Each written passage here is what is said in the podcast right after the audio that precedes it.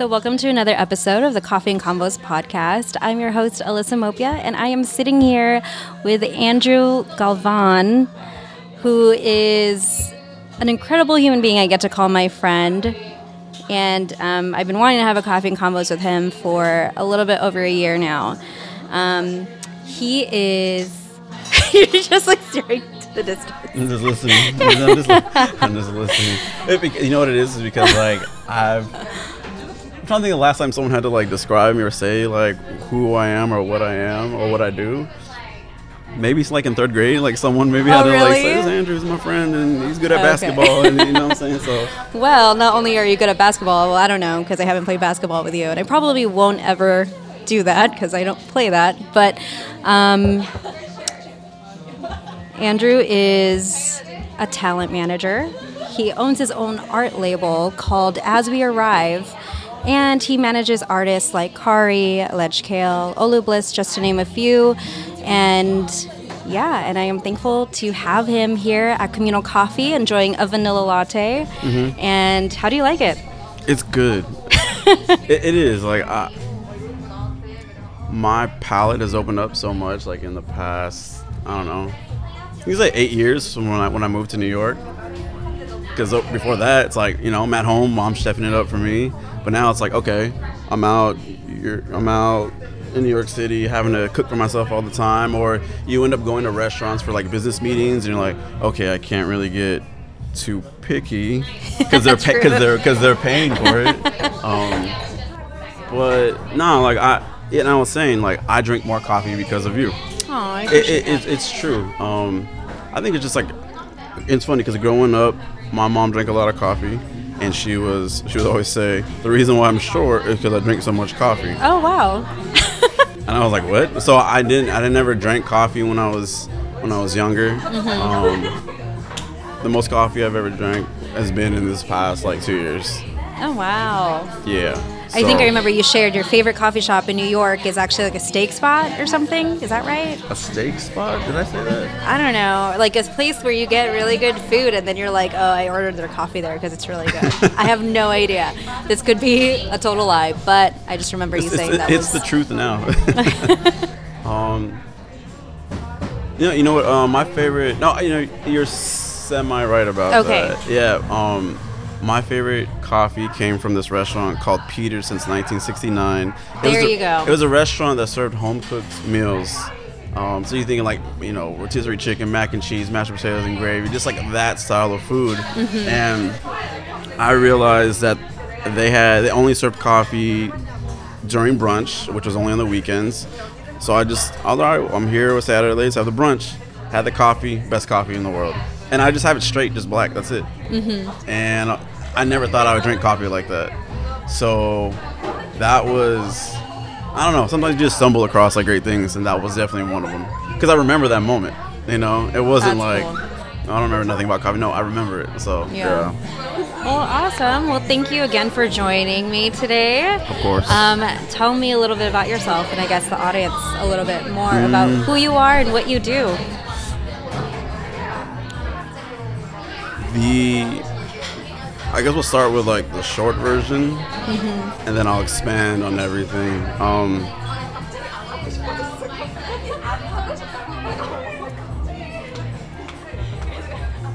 I just know that I just know that m- my life is not about me. It's always going to be about other people. It's always doing something or wanting to give something to someone else. That's just my personality. Mm-hmm. And maybe I've grown into that like over the past like I don't know 10 plus years. No, it's been probably more than that because I remember like moments as to like when I changed and like just things like that. Yeah. But yeah, that's important to me. That's if I had to like not talk about anything else in, in the world about myself, it's like my, my purpose in life is just to give and that it's not just about me. That's the short version. Okay. All right, this interview's over right now. and that is it. Yeah, no, it, it's just very important to me. Um, I, a lot of it is just like how I was raised. I'm really close with my mom, really close with my sister, close with all my family. So yeah, like I just know I am who I am because of my upbringing. And then of course you add life on top of that, Right, and then right. you get me or you get you. You know what I'm saying? Like Yeah. it's, it's really that. Um, yeah, that's important to me. I lead with that all the time. Everything else on top of that is like a bonus. Mm-hmm. I do manage artists. As that is that takes up all my life. Yeah. It takes up every single moment, every thought that I could possibly have. And it may be due to the fact that I manage a little over a handful and they all have different needs. That is something that I'm aware about. And then, of course, because they're also across the country. So when someone is in Asia and I'm like they're awake and I'm like asleep. It's like no, you better be awake too, just in case something comes up. Like those Oh, things wow. happen. You know, those things. I've, I've dealt with stuff like that. It's it's common, but yeah, I just uh, I just know that uh, there's a lot of demand for that. Like my attention is, is in demand for that. But, At all um, times. basically. yeah, no, I, I manage artists. I have an art label with some friends called As We Arrive. Uh, it, it really just started out to put out vinyl records. I didn't even think I was gonna manage artists, but it eventually led to that. So um, that was it was unexpected, but I'm happy the way it turned out. So yeah, uh, the focus is still to put out records. We have some releases coming up this year that I'm really excited about. But um, yeah, that's Awesome. that's the gist of it, I guess. the gist. Awesome. Yeah. Well, how did you get there? Tell us your story. Mm, the, the, the good old story. When I was a young boy, um, I've always loved music all my life. I remember my first music musical memory, I guess you can say. cool. My mom would take me with her to the record store, and so that was a thing. But I remember on TV, it had to have been like MTV or something at the time. But I mm-hmm. remember Tracy Chapman "Fast Cars" came on. That's like the first song that I can remember, and I still love that song to this day. There's an artist that I work with now because she reminds me of those moments. But that was the first thing. That was I don't know what it was. My mom always said that my reaction was the song would come on and I would just kind of stop whatever I was doing. So there was, you know, to have a reaction towards something like that, Yeah. it- like the it, it makes sense. There had, you know, it didn't happen for no reason. Um that was the earliest music memory. Listened to a lot of music throughout my life. Mom would always buy me records. Anytime I heard anything that I liked, she would go and buy it for me. And when I was 12, 13, caught the rock and roll bug, and I was like, I gotta play instruments. This is like something I want to do. I want, I want, I want to be on stage. I want to be in a in a rock band, and this is like this is my life, and it's a rap. Did that for a while. I was in bands. That was really fun. But then I found myself managing the band that I was in not with like say I'm the I'm the ma- oh yeah I play guitar but I also manage us. It was just I was the one that was doing all the business related stuff. Mm-hmm. How are we getting paid? How are we getting to the show? How are we doing? How are we just progressing? Yeah. So yeah, I found myself in those role that role and enjoying it. Like, that that was something that I realized. Like at times I would tell myself, I think I love the business side more than the music sometimes. Really? Yeah, and, some, and that might like scare some people, mm-hmm. but it was always like the art of a deal. Like two people having to agree or disagree on things to mm-hmm. get to like the bigger picture of something. Right. That's what always intrigued me about that. I think even just deals in general, like even watching somebody like haggle for like a, a car, you know, like Yeah. I, lo- I, lo- I love going at it like that. Like that shit is like really fun to me. Um, stopped doing the band stuff, stop playing, or that just kind of like faded away. I wasn't like, oh, one day I'm just gonna stop. It just I started to like work with other bands that I was doing shows with, and I ended up putting out records for punk bands in San Diego. That was hella fun, and was the manager at the same time. I didn't know what the hell I was doing, but I just kept trying to figure it out. and ask questions and learn about things as I went, whether it was like reading someone's biography or listening to other podcasts. Mm-hmm. Yeah, that I always had just like a an urge to learn about stuff like that. So that was just important to me that I. It was important to me that I learned about it because I was also in a city that didn't really have too much of that stuff. Like we're not in LA or New York, Right. so there's no major label. There's tons of studios for sure, but even at that time, like me having an interest in that stuff, I was still too young. Or I didn't, I couldn't like intern because I wasn't receiving college credit because I did horrible in school because my focus was so much on music that you know, like it, it just, it just didn't work out for me in that sense. So I had to teach myself. Um, yeah, and I- and say like around that time when I stopped putting out, I stopped putting out records here in San Diego. I found myself wanting to work for other labels. Really? I was like, how am I gonna work for Warner? How am I gonna Okay. work? Again, like being a kid who's young, like seeing like these these giants. It's like, why why can't I do that? Mm-hmm. So I had to find a way. Found this agency that was based in New York, and they're like, yo, you can you can promote stuff for Comedy Central, Warner, Capitol, just name dropping all these these these labels. Like, okay, that sounds kind of cool. What do I got to do? Signed up online through like their online forum, which eventually was me being a brand ambassador slash street team like mm-hmm. member. So at the time when like putting up posters and handing out flyers at shows, like I was that kid. yeah, like I was I was that kid, hundred percent. But I remember when I got hired to just be like the local rep in San Diego, I told myself, in one year, I'm gonna get a job with this company and I'm gonna go to New York. Mm-hmm. I don't know why. It's, I, I really don't know. I mean, there has to be a reason as to why I said that, but it just like those words just naturally just came out of my mouth. Like I, I remember telling myself that, and it it happened. It, it definitely happens. I just remember one day they're like, "Yo, we have someone's leaving, position's opening up. We want to give you the option to take this," and I took it. That's so cool. Yeah. That's maybe like halfway through the story. Keep going. yeah, yeah. So, um, the reason how I got there was because there were other brand ambassadors in San Diego, and the way it worked is if a job came up and they're like job listings that you wanted to work, you would request it, and then you would get approved and you would work it. So if there was like other, maybe another like five to ten reps, cool. That, that's that's cool. But I'm taking all the jobs. Like I left nothing for nobody, with intention. You know, like I knew what I was gonna do. I had a goal. and I was gonna mm-hmm. outwork everybody. So yeah, like I, that was important that I did that. I wanted to see like if I did this, like what was gonna happen. Mm-hmm. And yeah, my, my, my hard work didn't go unrecognized.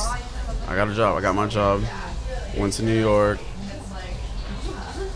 I was engaged at the time, and I still left. Yeah, like that. Yeah, like, what? and it's important that I say that because it meant so much to me that like, you, I had to figure out like what I was gonna do with my life at that time. How old were you at the time? 21. 20, Dang. I was 21. Yeah, 20. No, I I think I just turned 22.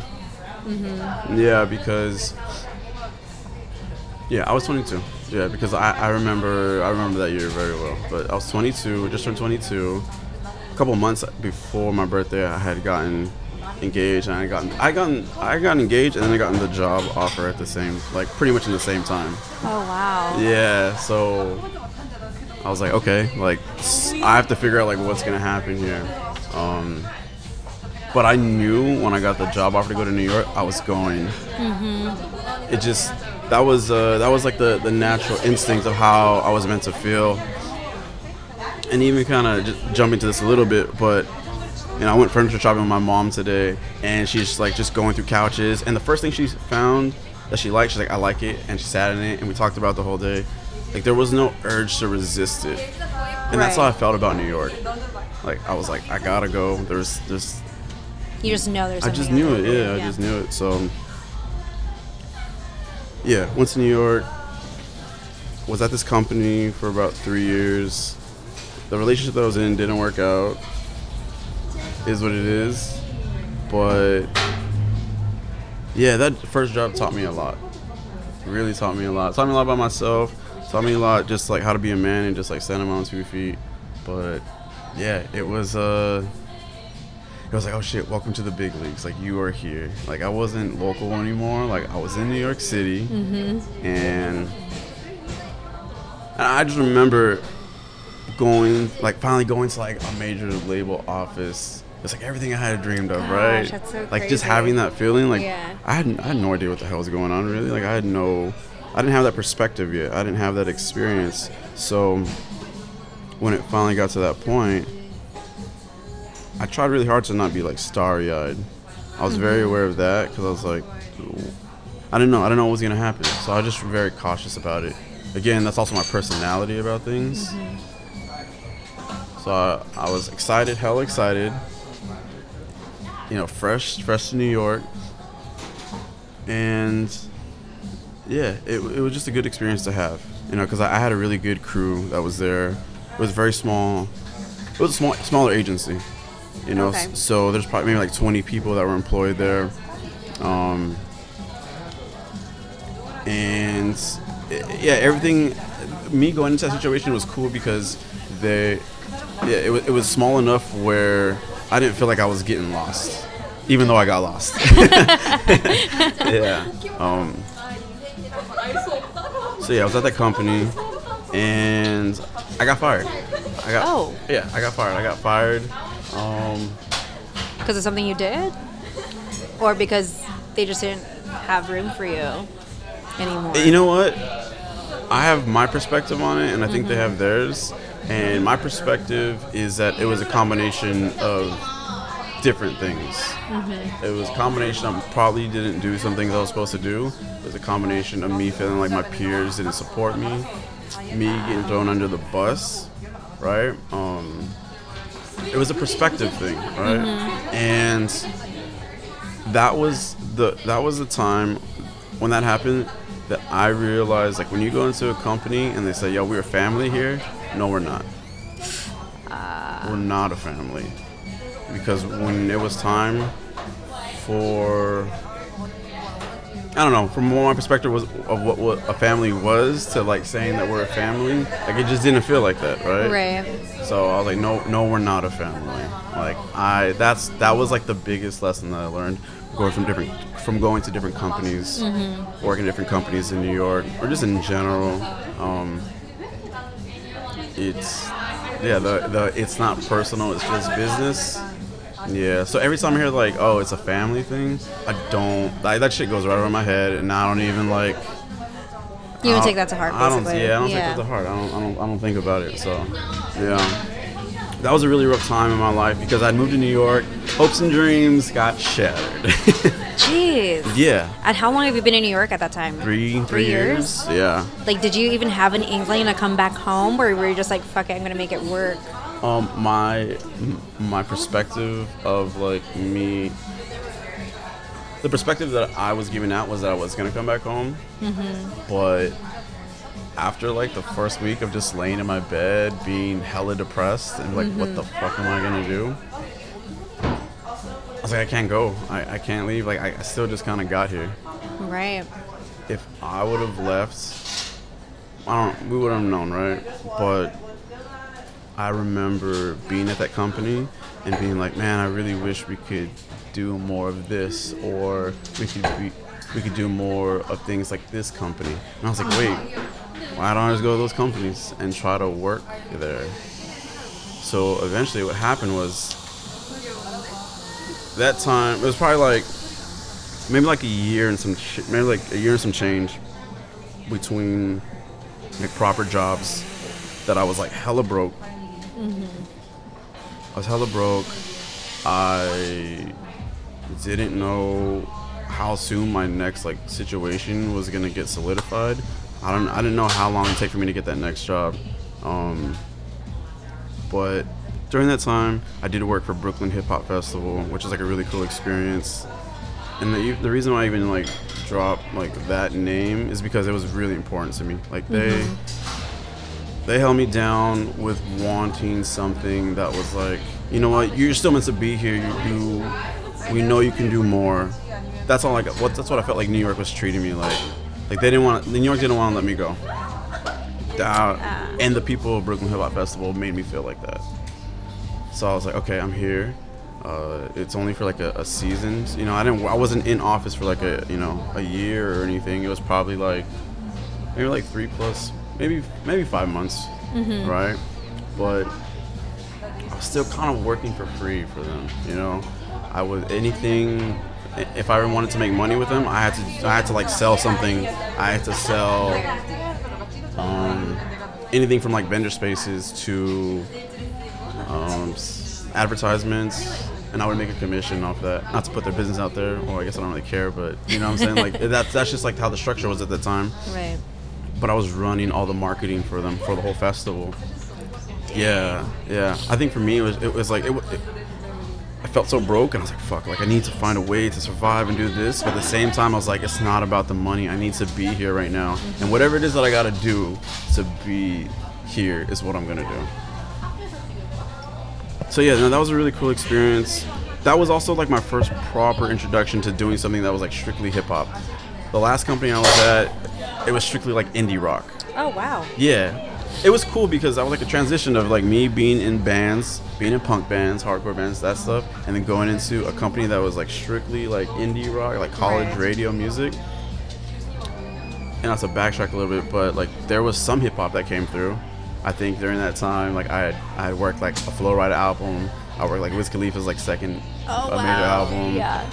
There was a couple of things, but I had some like really good, good highlights there.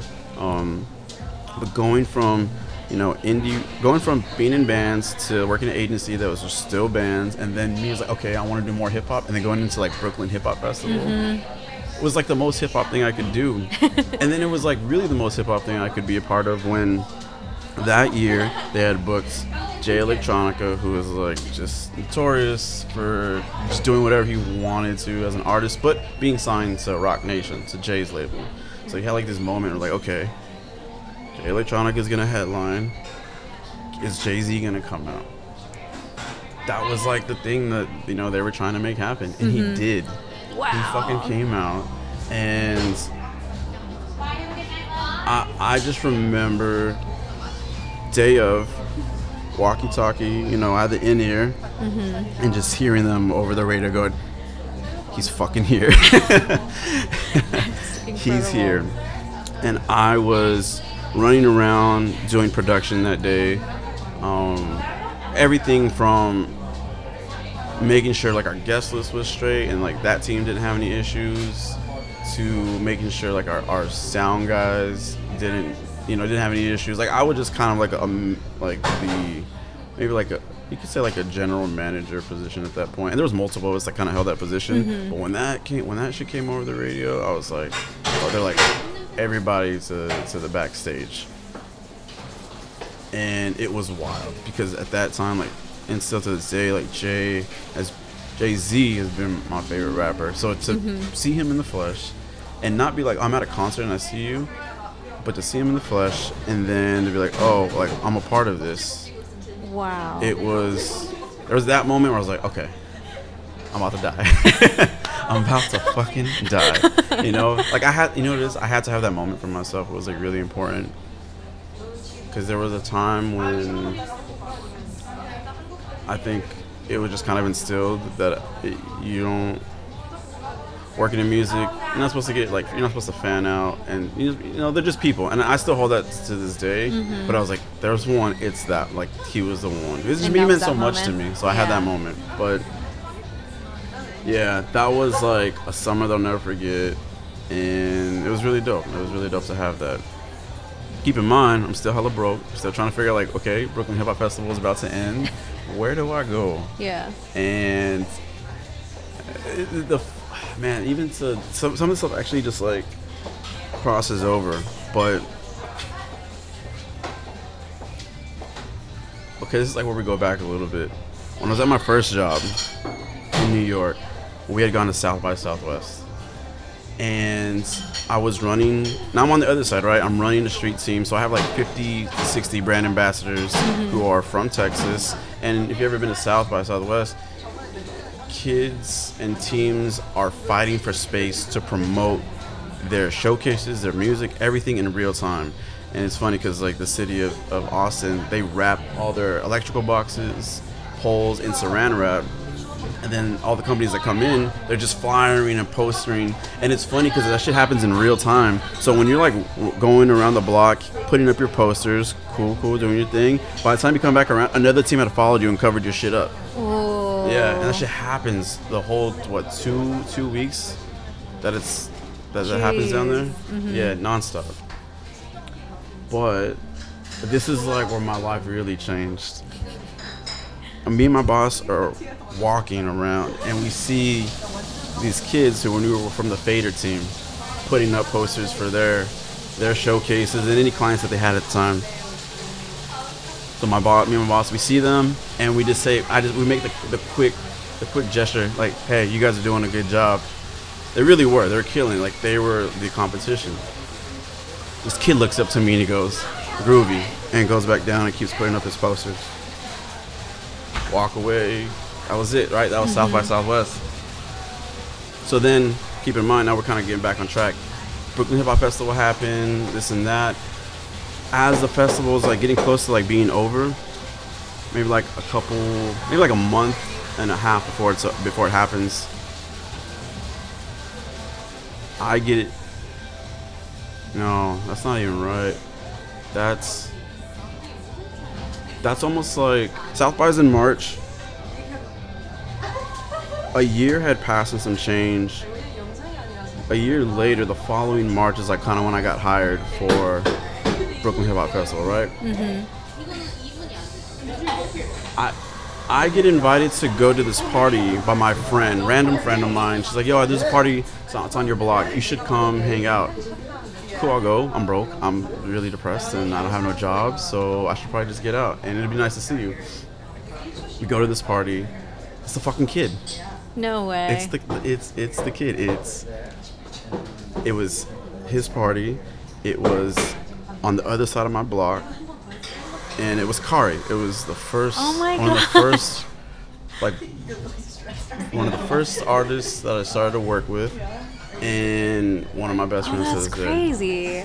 Yeah, right. Just knowing like where we met in Texas, and then our quick interac- interaction there. I was like, oh shit. But I remember that night at the party, I was like, where do I know this kid from?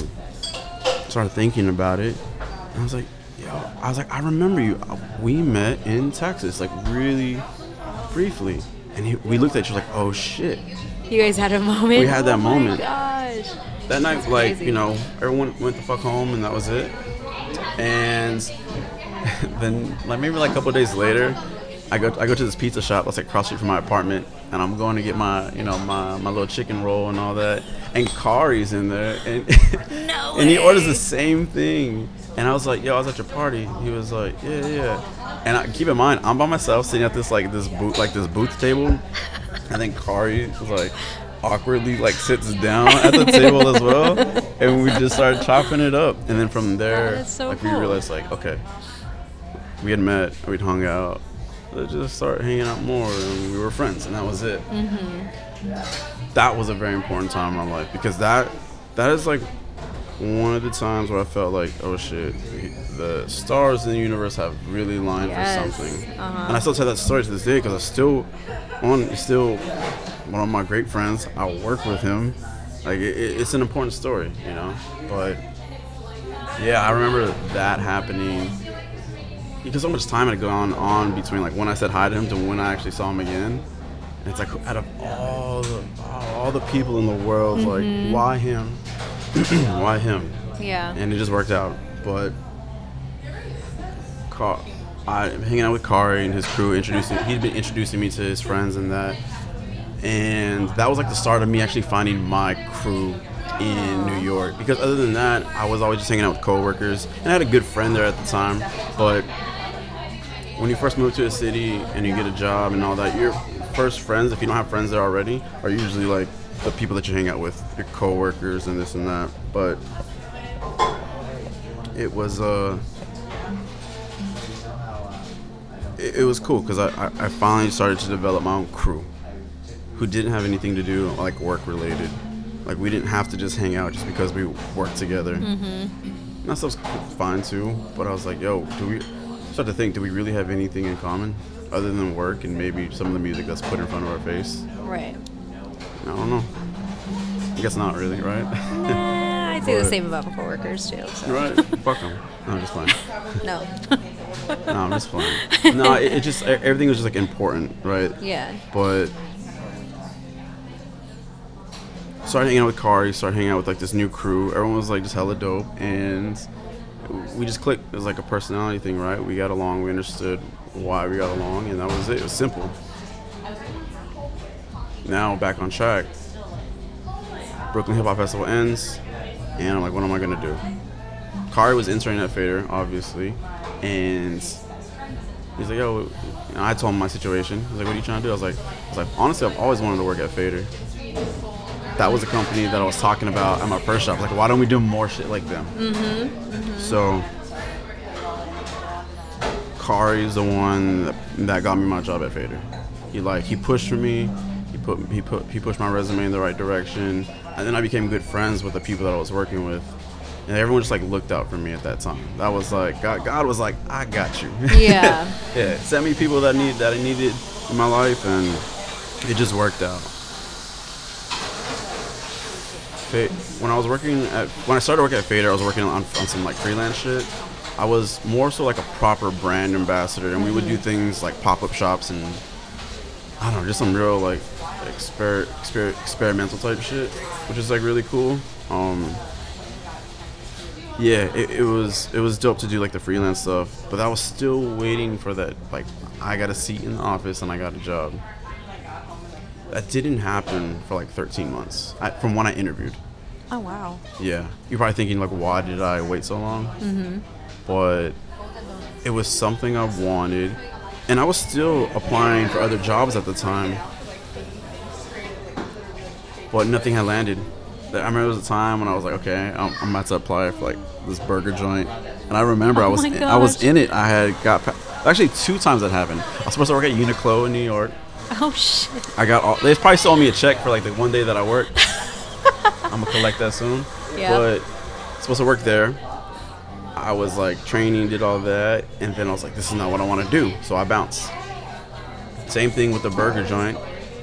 In training, I tested out all the food, did all that Oh stuff, gosh. and I was like, fuck, I'm gonna hate this so much if I if I really do it. So I never went. I never went to like my, my first like proper shift. Yeah. Two weeks, maybe like two about two weeks after that, I got the call like, "Yo, let's do it." I got my job at, at Fader. Wow. Finally made it happen. Something I wanted for like a long time, and I was there for about about three. I'll say about like th- three, yeah, a little over three years. During that time, we would always go back to South by. It was important for Fader to go back to, to, to Texas. And this is where I met most of my friends that I have now. Mm-hmm. The cool thing about those jobs and having and having like these freelancing gigs and then going to Texas is what Fader did is they had brand ambassador program across the country. Their best reps they put up in a hotel for the week and a half in Texas. Oh wow. So I got to get, I got to be hella close with people from across the country in a very short period of time. Mm-hmm. It was it was really dope because we were kind of forced to kind of like work. We were forced forced to work together. You know, that was just like the nature of the job. But the first time I went with Fader, I had met my business partner Colin no who runs half of As We Arrive with me and owns half, owns half. And yeah, I just remember Colin. Colin was always hella smart.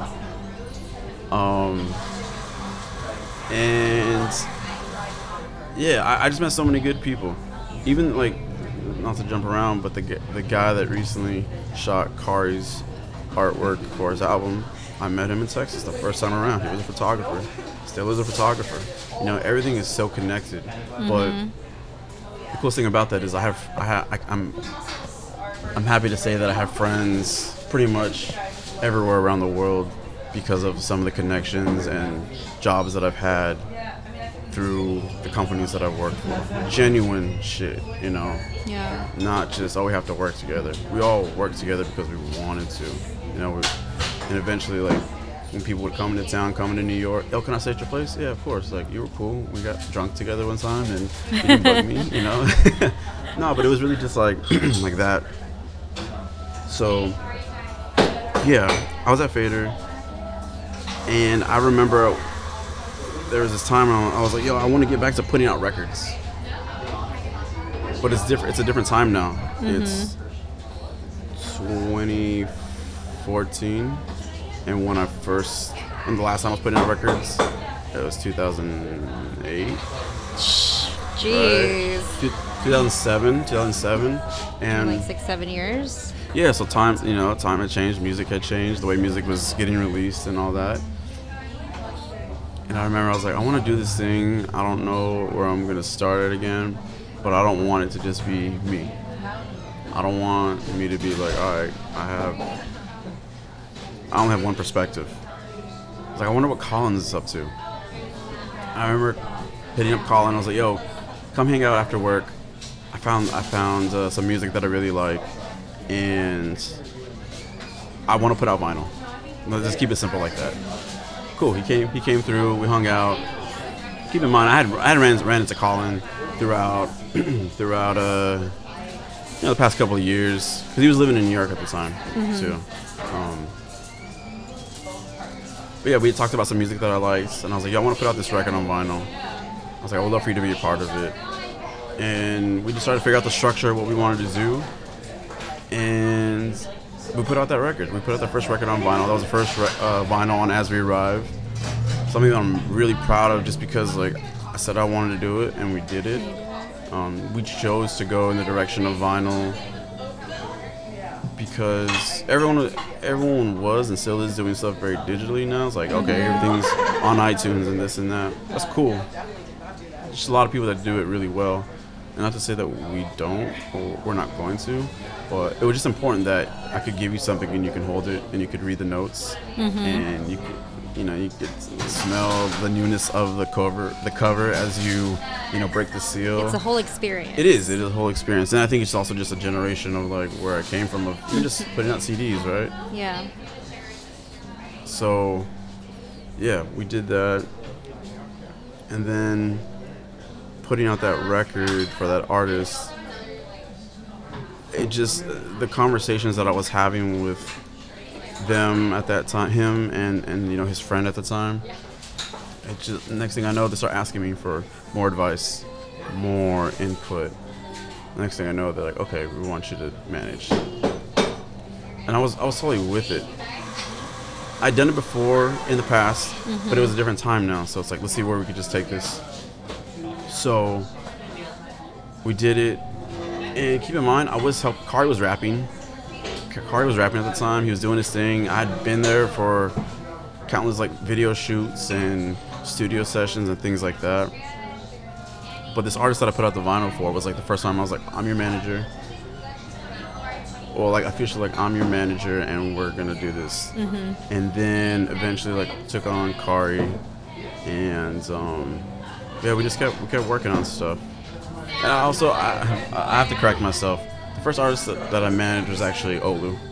Oh. Yeah, it just I think things were just Kind of blurred. no, we were just good friends, and he's a whole another story because he was like the first, like, yeah, no, real shit. Like, he was like the first friend that I met through my first job, and everyone always told me, "Yo, this kid Olu, he's so dope, he's so cool, you should meet him." I was like, "Word!" And then one time we met him at a company party, he was, he was exa- exactly everything that people said he was. Yeah. Olu was the first artist that I started managing. It's just I think at that time things were just things were moving weren't moving as fast as I don't know if like the way I thought they would be or if they were for him. It just the pace wasn't there yet, and over time like things started to move faster and faster and faster and faster. But yeah, Olu was the first one, um, and then you know put out that record, started managing that artist, and then Kari, and then everything else like follows into that. But yeah, that was the start of As We Arrive, which is the art label that me and my friend Colin own, and we have you know, some other friends that help out on that as well. Um, and I was doing the management and putting out vinyl as I was still working at Fader. Wow. Yeah. It was a lot, but I just had to do it. Like Yeah. I, I was already in it. Like there was no turning back. Over time, I was like, okay, when is it gonna be the right time to make the jump and do this like full time? Well, the time came when they like let go of our whole department. Yeah, I was thinking about leaving, and then at the same time, they're like, okay, we're gonna let go of the whole department Wow. it was just a, uh they just downsized. That's that's what it really was, and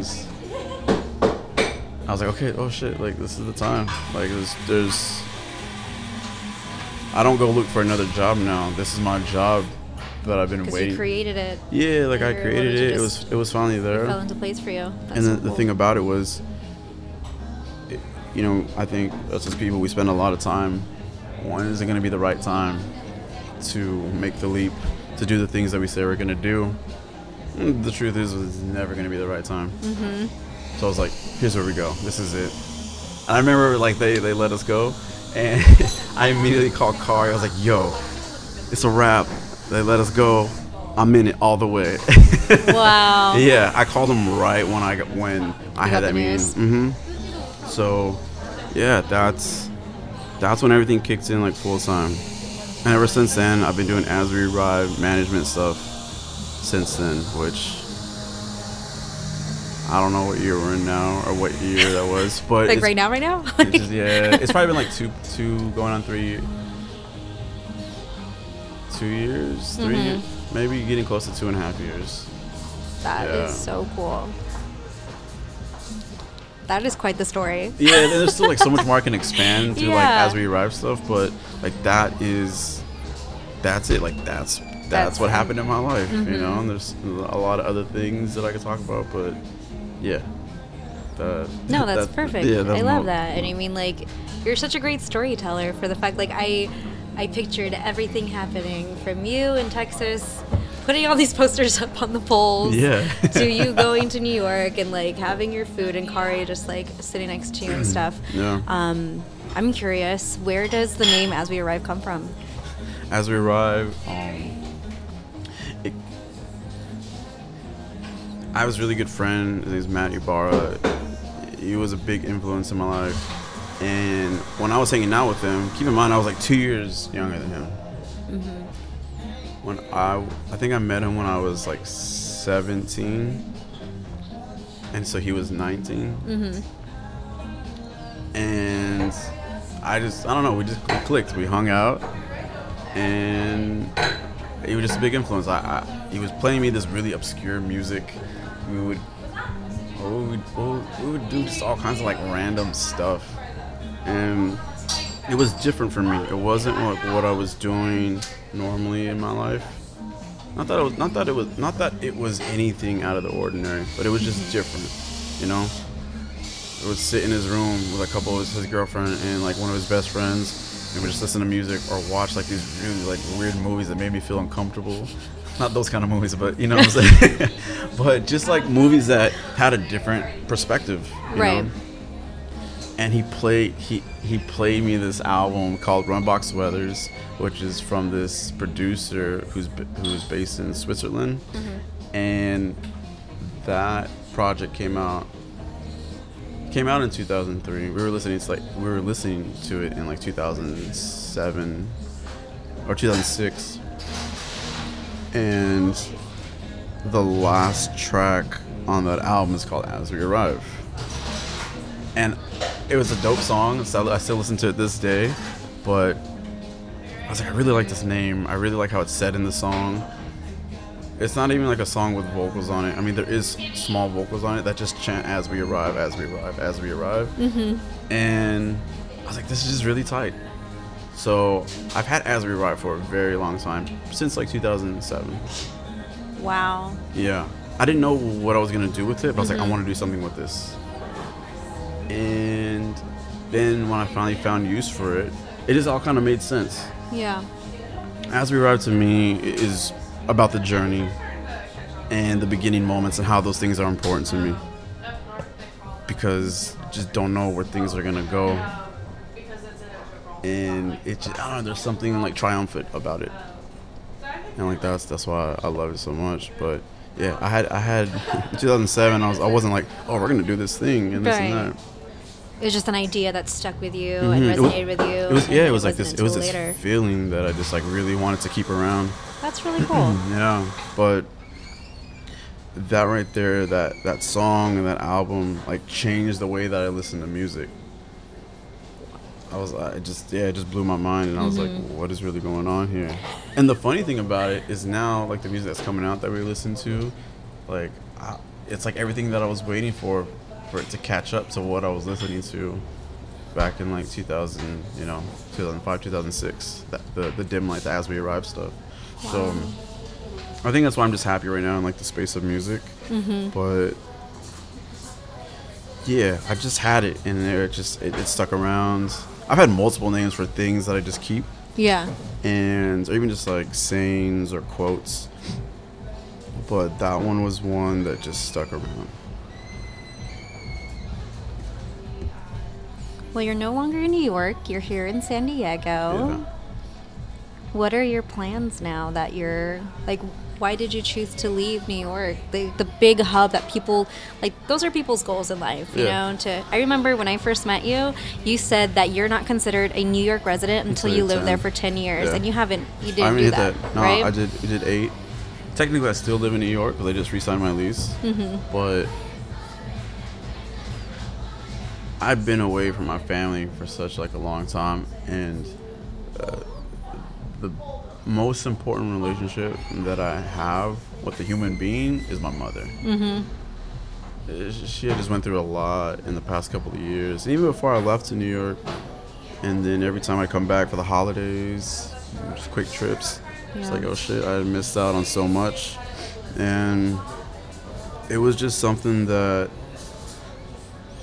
I was like, okay, like going, moving away, moving to New York or anywhere you may go, you you you run the risk of like, oh, something bad can happen and I may not be there for that. Uh, yeah. And so I, I had to decide if that's something I wanted to do, and I did because I left. But yeah, I, over time I just realized I, I was away for a while, and I wasn't coming back as often as I needed to.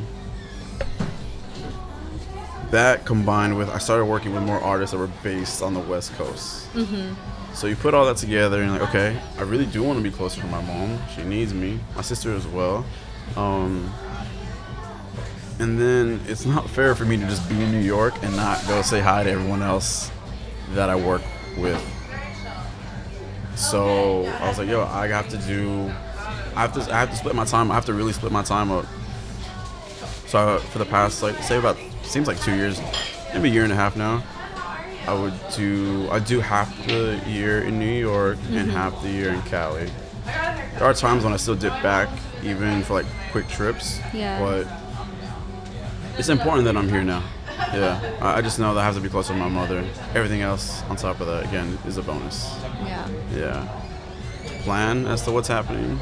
Um, I I think we're gonna move to LA. I mean, I'm ba- I've been back in San Diego since November, um, 2017, and I haven't been back to New York since. But I think the move is to move to LA. I'm trying to do that in like two months.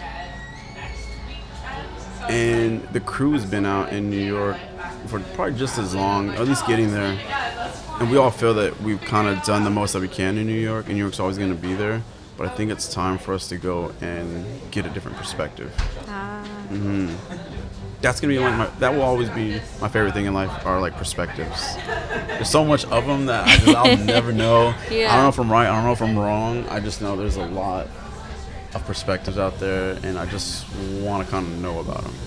Yeah. That's actually a very valuable trait to have because not a lot of people are open to other perspectives. You know, I mean, like think about it. There are some, there are very few people who live here in San Diego and haven't moved, Mm-hmm. or you know, are very comfortable where they're at and Yeah. they just stay here and don't do anything. That's true. You know, so Yeah. that's I don't know. It was uh, I think just everything that life presented to me was just an opportunity. Whether it was good or whether it was bad, it was an opportunity. And say, how do you want to deal? With, how do you want to deal with it? Uh, yeah, I did. I just I do everything that I think I'm supposed to do. Sometimes it works out, sometimes it doesn't. You know, but I feel good. I don't. I don't have any. I don't have any like regrets in my life. So Good. You shouldn't yeah, yeah. at all. You have a huge roster, Mm-hmm. and you are managing a handful of artists, right? How Yeah. many is that? There's Nine Sage, there's Kari, there's Cheryl, Yep. Olu, Abjo. Abjo, and then Ledge, right? Yeah. That's what six. That's six. people? Yeah, we have another one that we're working with as well. That's exciting. yeah. Um. How do you find your talent, and what makes you want to represent them? finding them is one thing because some of those people were my friends, and I'm like, oh, you're really talented, right? And so it kind of. Like I'm, I'm very lucky that it worked out that way. But for the ones that weren't my friends, I had to make sure that they understand that I, I was approaching them with good intentions. Because if not, it wouldn't. Nothing's gonna work out. I, I really need them to like trust me and to know what my intentions are.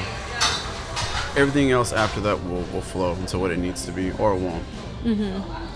Um.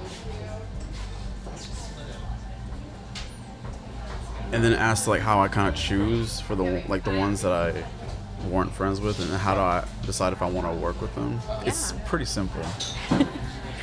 I wish I was Kari, and I wish I would have written the song "A Year in Space." I wish I was Cheryl, and I wish I would have written the song "Knock on Wood." I wish I was Olu, and I wish I would have written "Dive In." Oh, such a good song.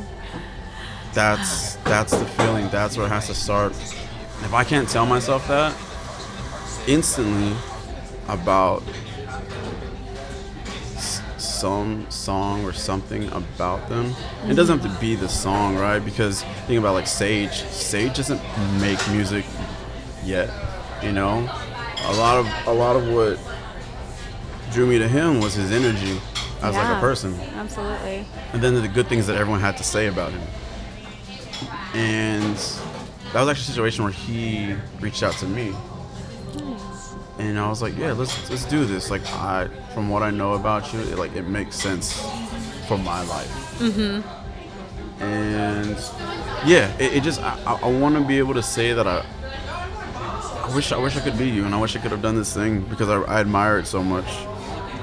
If I can't tell myself that, it's not gonna happen. Because when I'm able to tell myself that, all my thoughts, all my energy and attention, I'm in it. Like I'm on, I'm on such a high that I can't be stopped.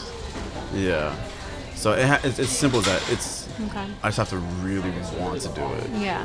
But I know like that's that's where it starts. I wish I was this artist and I wish I would have written this song. Makes So uh, yeah, and I have to keep it simple like that because if it's not, then I'm like I'm trying to find a reason as to why.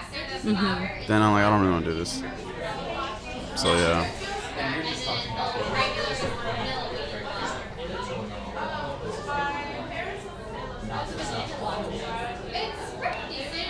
Is this where we take a music break? Do, do, do, do. I don't know. This is like where you play like one of Cheryl's songs.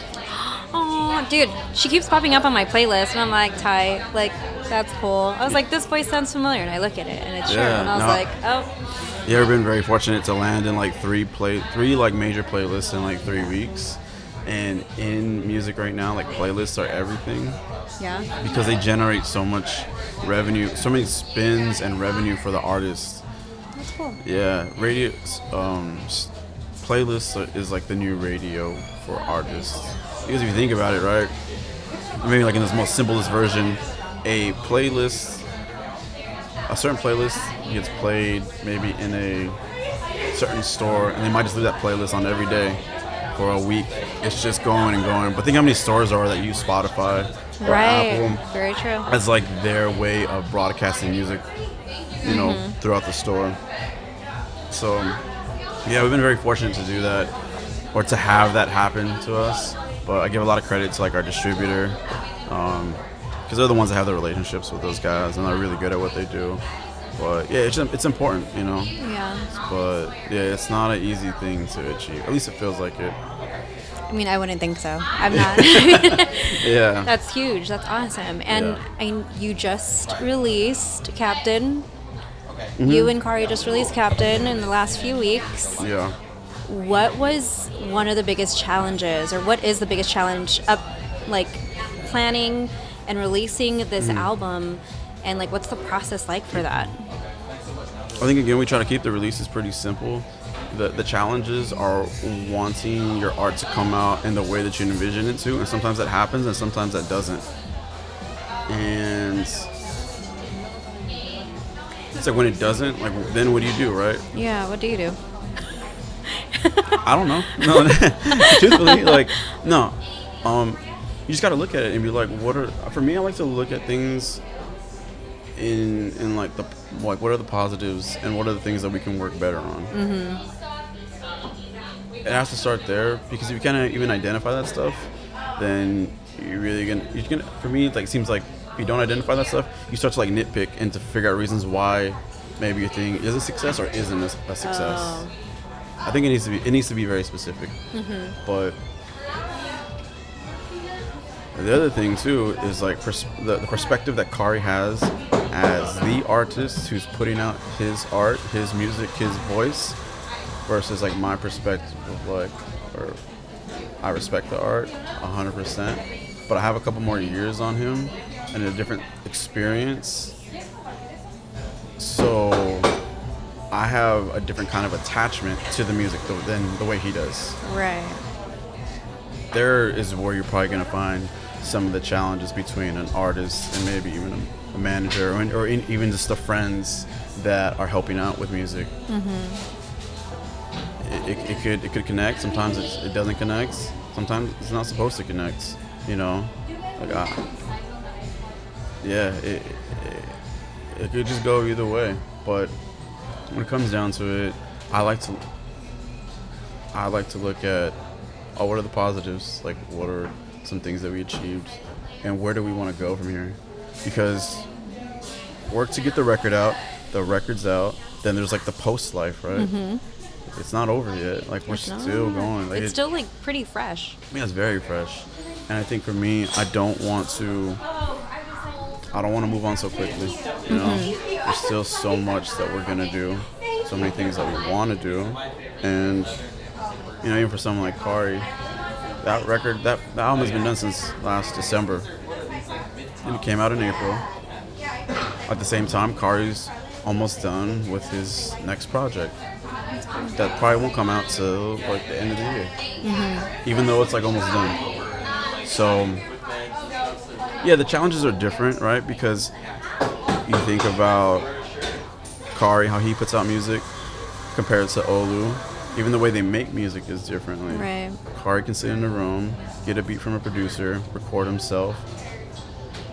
Olu likes to have live instru- live instrumentation in his records, and he doesn't play everything, so he has to outsource. You know, the other stuff that's needed for the for that music, the drums, the guitar, whatever other instruments he wants to incorporate. He has to find that, direct it, and then the music still, you know, has to go through that process of being created. So it's just different. It's it's a perspective thing again. Mm-hmm. But I think when it comes down to it, I just want them to be happy with like the day that the, that the record comes out. Like I did it, you know. Like Yeah. I'm I'm also not one for like pre-celebrations, and I'll, I'll talk about that in a little bit. But I also don't want to forget about the feeling of being excited and being happy about the work that you do, because I see it happen a lot. You look at other artists talk about stuff in interviews, like it's whatever, it's cool, it's out. Like shit, man. Like, You work so hard on it. Yeah. Like, you know. and I get it. They probably move on. A, they do move on a lot faster. They move on a lot faster than like, you know, how the public does, how the public sees things because mm-hmm. they've had that album, that song for months. Comes out, the public just got it a couple days ago. So it's like on to the next thing, but Yeah, it's just it's different for everybody, but I like to really just identify the good and the bad. From there, you can make it. You can take your you can take all that and make the assessment, mm-hmm. see what things you want to do differently the next time, or even how you can just figure that stuff out as it's happening and just ad- adjust and steer like the ship in a different direction. Makes yeah. sense. Mm-hmm. Nice. And what are we going to talk about pre-celebration? Oh yeah, the pre-celebration thing is it's it's just about working hard and and not really kind of jumping the gun on a lot of things. You know, start to like work on things, get excited, and then next thing you know, you're out like drinking and hanging out at the bar with your friends. Not to say you shouldn't do that, but it's like, yo, we're still not done. And we still have a lot of work to do, Yeah. and um, I just want to make sure we do the work. That's it. It, it. It's as simple as that. I just know how much focus has to go into things, especially when we say to ourselves or even to people about what we want to do. Mm-hmm. When people start looking at you like, "Did you do what you say you're gonna do?" I'm guilty of that. You know what I'm Very saying? true. Like, yeah. I'm, I'm guilty of that. I, I'm I've I've been on that side where people are like, "Yo, son, like you didn't you didn't give me the thing you said you're gonna." I was like, "Yeah, you're right. I didn't." And like, My bad. my bad. But damn, like yeah. having that feeling of like letting someone down. It's like I shouldn't have been doing that. Right. I should have really put more time into focusing onto what I was supposed to do, and I should have just took care of business. No pre-celebrations is important. Celebrate when it's time. Like you, you'll know when the time is right. Mm-hmm. But yeah, just because the thing about it is you don't get any you don't get any of the time back. It's a wrap. Like I don't get to go back tomorrow and do something differently. That time has passed. Right. So I'm just very aware of like how we utilize the time. Yeah, at least try to be. Just like your watch, right? There is no time on his watch. No, but Ian still gets me every time. Does he? Oh my gosh, it's so funny. I don't want to admit it, but like there's like my eyes will start looking down before my head does as to like trying to check, check the time. But yeah, he gets me. Uh, he can have that one. All right. My mom got me the other day too. You know this is recorded, right? He's gonna just replay that I know. Over and over just again. out, uh, have Iman just like chop it and just like loop it for like I don't know, like 24 hours, and then put it on YouTube Honestly. and just give him like a private, like, unlisted link. Yeah, that would be the move for sure. No, you can have that one. I'm, I can, again, I, You admit it. my, my biggest thing is like I want to be able to admit when I'm wrong. Mm-hmm. If I can do that, then I think we'll be okay. It's totally fine with me. I love it. Well, before we wrap up, what is a piece of advice that you give to someone that wants to be in the music industry and just the creative industry in general?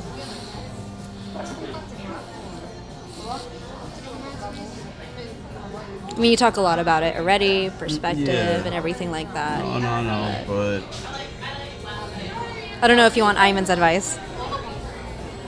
no, I, I- got, I got this one. He's Okay. gonna have his time, but You don't I- want his advice. No, I do, but uh, for me, it's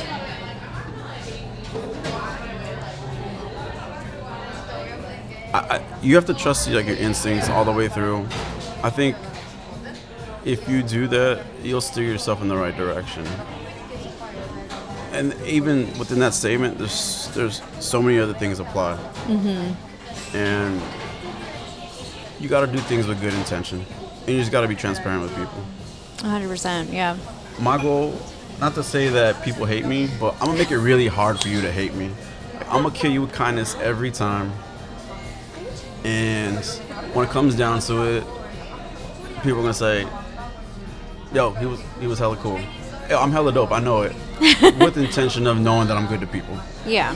That's it. Just be, just be good to people. How about that? Love that. That's it, it's the easiest thing to do. And if you just take that extra second to think about how you react to things, you'll be straight. I. Really Yeah. cool. I do want to ask you because I want to start asking people this: is if you could have coffee with anybody in the world, dead or alive, who would it be? I would, oh man, see, like you asked me this question, and I, I have a joke. I remember we asked you this last year, and I don't even remember what you I said. had, see, like, I had a, I was gonna rip off a joke from this comedian, which is like really messed up, but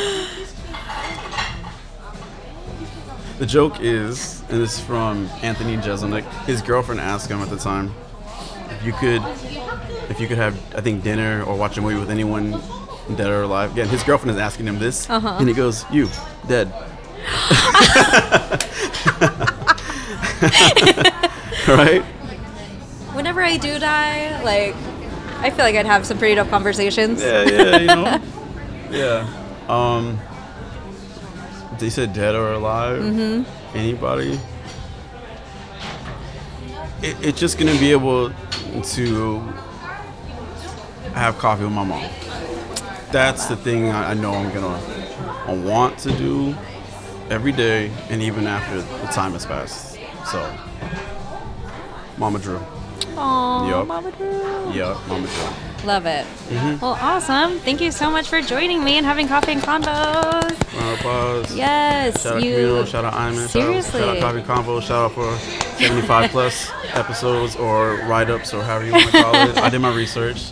Yeah. Oh, I appreciate that. Thank course. you. Um, you could definitely follow Andrew. He doesn't post a lot, and he doesn't follow anybody else because he's so cool. but um, this is very true. Yeah, you can just give him a follow at Andrew M. Galvan Mm-hmm. or as you arrive and keep up with what he's doing. Ooh, and also like what can we expect from you in the future with you and as we arrive and all of that? When is this co- to come out? Hopefully sometime at the end of the month. All right, I, don't even care. Um, and not, I don't care about when it doesn't come Oh, out, but I don't care about what I'm about to say because some things are like time sensitive and things I can say or not say. Um, Captain Vinyl is important to us. That'll be like the next release. That's gonna be dope. um, Hello Vinyl in general. Vinyls. Art, yeah, no, like that's something I want to make sure we put a, a real big focus on this year. We took some time off at one point, but more releases from our crew, more records. I'm, I'm gonna be on the road a lot more, doing things that I love with the crew. But you know, it's funny. I, I just want to do more things that actually don't have anything to do with music. Yeah, like regular, regular shit Wholesome things like picnics. picnics. Yeah, we could do a picnic. Yeah, we could do that like once a month. That'd be cool. that's Um, yeah, I don't. uh, There's always gonna be a lot of the things I'm doing already, but I think I'm whatever it is we're not that we don't know what we're gonna do. That's what I want to do. Fuck with it. Yep, Awesome. that's about it. Well, thank you again. Give him a follow, Andrew Galvan. I won't follow you As you arrive. but I sliding your DMs. Yay!